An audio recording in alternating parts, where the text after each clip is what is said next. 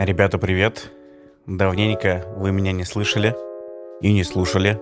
Это Семен, а значит в эфире очередной выпуск РМ подкаста. И вместо вступления я хочу немножко извиниться, потому что выпал на целых полторы недели, а может быть даже чуть больше, с момента выхода последнего выпуска. Дело в том, то, что меня немножко увлек, точнее даже не немножко, а множко, Клабхаус. И я вот уже как пять дней сижу там просто э, безвылазно.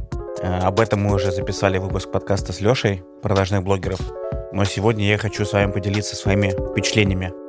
От услышанного, от увиденного и так далее. В общем, поговорим сегодня про Клабхаус, про мои впечатления от использования этого приложения – и про будущее, про все остальное, не знаю, возможно, даже говорить не буду, потому что, опять же, скоро выйдут продажные блогеры, где про это все мы уже подробно, более э, детально разберем. Поехали. Предыстория. уже традиционно. Э, Клабхаусу как приложению нет и даже года. И появилось оно, если не ошибаюсь, в апреле или в мае прошлого года. Не хочу рассказывать полную историю, потому что уверен, что вы уже, э, много из вас, кто прочитал историю возникновения этого приложения.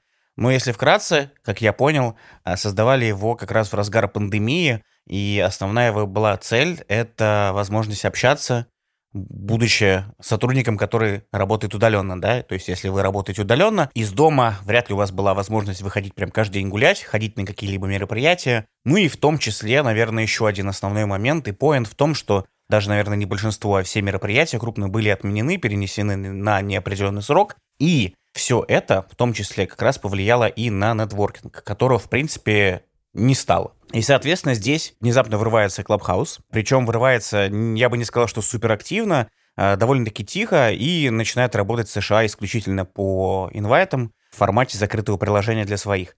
И, по-моему, уже где-то в, то ли в начале, то ли в середине лета он начинает набирать популярность, и доходит все уже до 2021 года, когда про него твитит Илон Маск. И тут все сходят с ума по приложению, количество установок взлетает просто в геометрической прогрессии, и внезапно это все приходит и в Россию. Я помню прекрасные первые дни. Я еще даже не знал, что такое Clubhouse. Мне почему-то казалось, что это какое-то музыкальное приложение э, с хаос-музыкой. Я такой думаю, блин, зачем это устанавливать? Мне это точно нафиг не надо. И как-то пытался все эти новости игнорировать.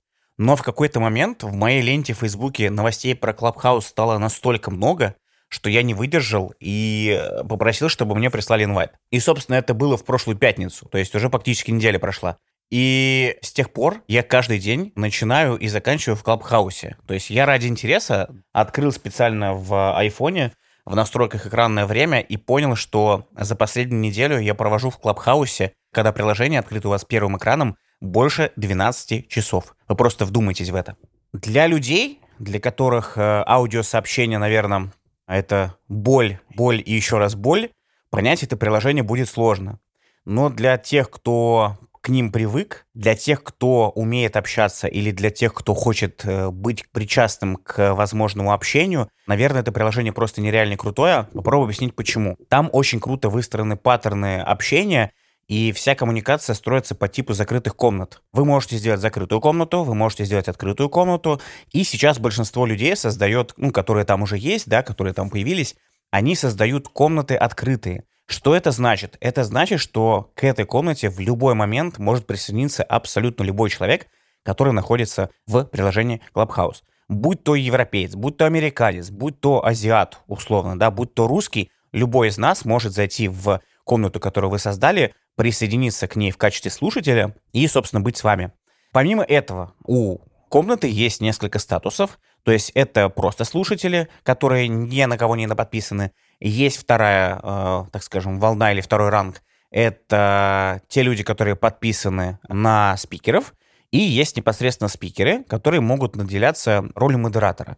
Модератор может э, добавлять людей в voice, кикать из него, может мьютить и может снимать мьют. Собственно, Первые дни, честно говоря, у нас не было ни плана, ни идеи, ни мысли. Мы просто создали какую-то дурацкую комнату, либо коннектились к другим, и на тот момент единственным, да и по сути сейчас, русскоязычным комьюнити остается комьюнити «Задача», у него, по-моему, если не ошибаюсь, на сегодняшний день порядка двух тысяч участников и около 8 или 9 тысяч подписчиков. Что из себя представляет комьюнити?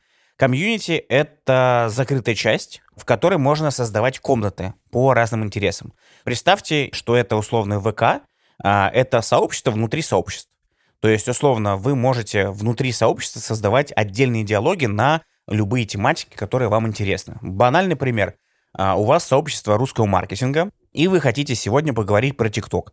Вы создаете комнату, связанную с ТикТоком, и внутри нее присоединяются люди, которые могут Э, дискутировать, обсуждать что-то. Все по теме, связанной с ТикТоком, так или иначе. И это очень круто, потому что на первых порах сейчас ребята, которые приходят в приложение, к сожалению, не могут попасть только в комьюнити задача, потому что в Клабхаусе, к сожалению, очень мало сотрудников работает, и э, модератор вообще, в принципе, всего один, и заявки пока что не рассматриваются на создание новых комьюнити. Ребята из задачи были единственными, кто успел его создать, это было, по-моему, вообще осенью прошлого года. А все остальные, кто сейчас приходит в Клабхаус, они могут либо присоединиться к комнатам, либо просто создать свою.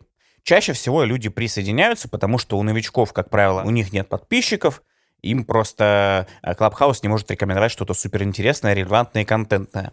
Как у нас это работало в первые дни? Я когда зашел, там вам предлагается выбрать огромное количество интересов, но я сразу же понял, что, скорее всего, если я выберу много интересов, мне будет показываться комнаты, которые на самом-то деле все англоязычные, либо вообще, может быть, какие-то франкоговорящие, ну, в общем, э, на тех языках, на которых говорить я не умею. И даже понимать не умею, а английский понимаю, но очень редко, и если говорят супер медленно. Поэтому единственным вариантом мне было искать русскоязычные сообщества, либо каналы, вот это была задача, и были еще какие-то супер мелкие комнаты, там было в пике 30, 40, 50 человек, что-то такое. И это казалось просто невероятной цифрой. И с этого момента, на следующий день, когда вот это все произошло, я посидел один вечерок, и я понял, что я настолько втянулся, что я стал участвовать во всех дискуссиях. Мне стало интересно общаться с ребятами, мне стало интересно задавать вопросы.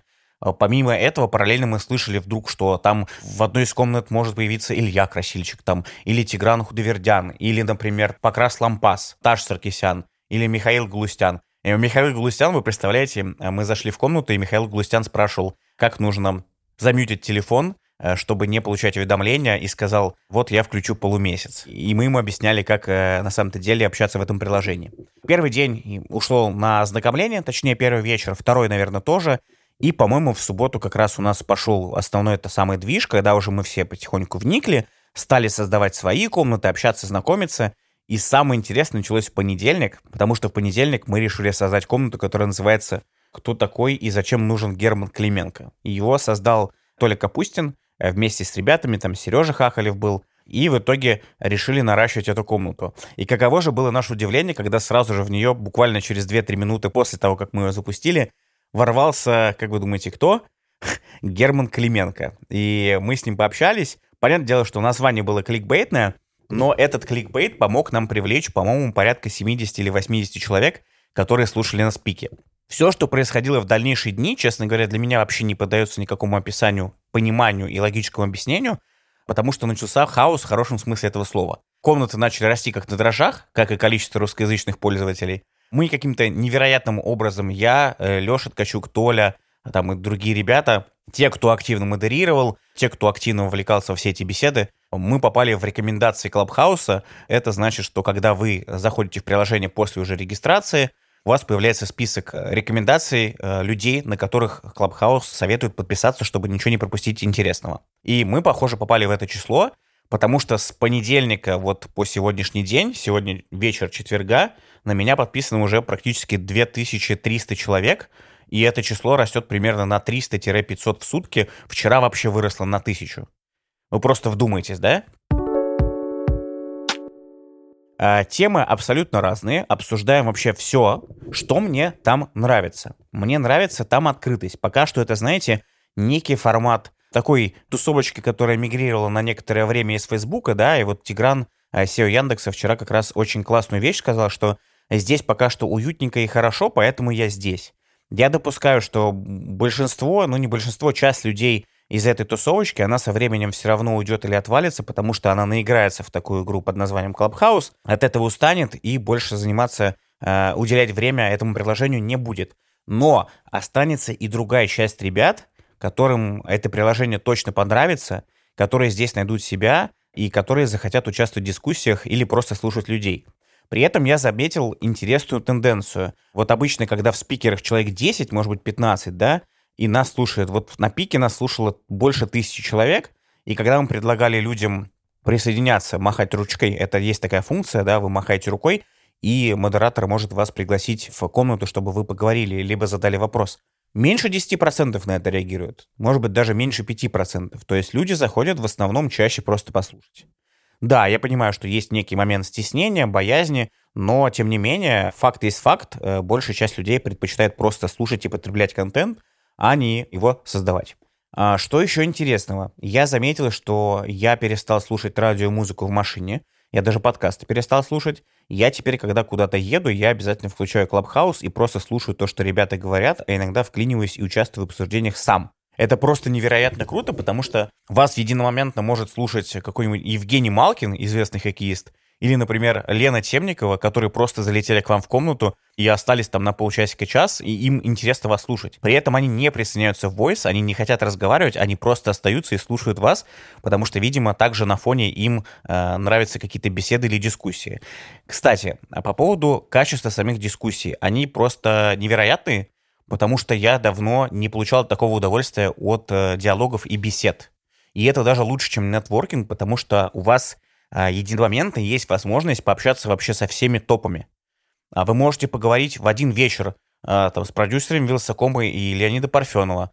Во второй день вы можете поговорить про то, как а, правильно работать с блогерами, с Ярославом Андреевым или с Катериной Патюлиной. В третий день, не знаю, может зайти там вот SEO Яндекса или Илья Красильщик рассказать, как работает Яндекс.Лавка или как будет развиваться там бесплотные автомобили. И вот когда вы понимаете, что вы находитесь просто на расстоянии вытянутой руки с такими людьми, и вы можете задать им спокойный вопрос, и они на него спокойно ответят, это, конечно, просто ломает ваше все представление об идеальном мире в хорошем смысле этого слова. Понятное дело, что, скорее всего, это временный эффект, что ребята сами тоже в какой-то момент наиграются, особенно топы, э, устанут от этого и будут это избегать.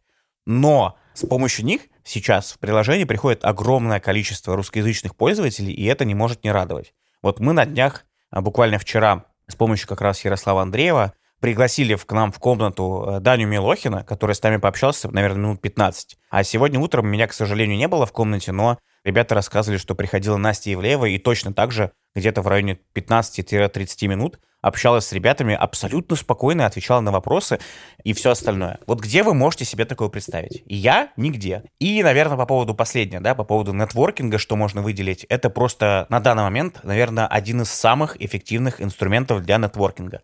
Это невероятная штука, но за 3-4 дня, пока мы ведем эти комнаты и модерируем их, и мне, и Леше, и, там, и ребятам поступило огромное количество запросов от брендов и компаний, которые хотят тоже сюда прийти, которые хотят завести свои комнаты, которые хотят пригласить нас спикерами, которые хотят с нами как-то повзаимодействовать и все остальное. И это просто невероятно, потому что в моем понимании раньше для того, чтобы достичь таких высот, нужно было либо быть супер популярным блогером с огромной аудиторией, либо быть журналистом в крупном медиа или издании. Здесь вы посидели в комнатах, пообщались там 3-4 дня, набрали какой-то пласт аудитории, а вас вроде как узнали, услышали, и к вам уже приходят крупные компании, которые хотят с вами работать. Это просто невероятно. И у меня в голове это до сих пор никак не укладывается.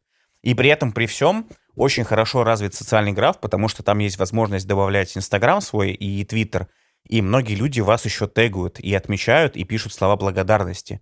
И все это очень круто.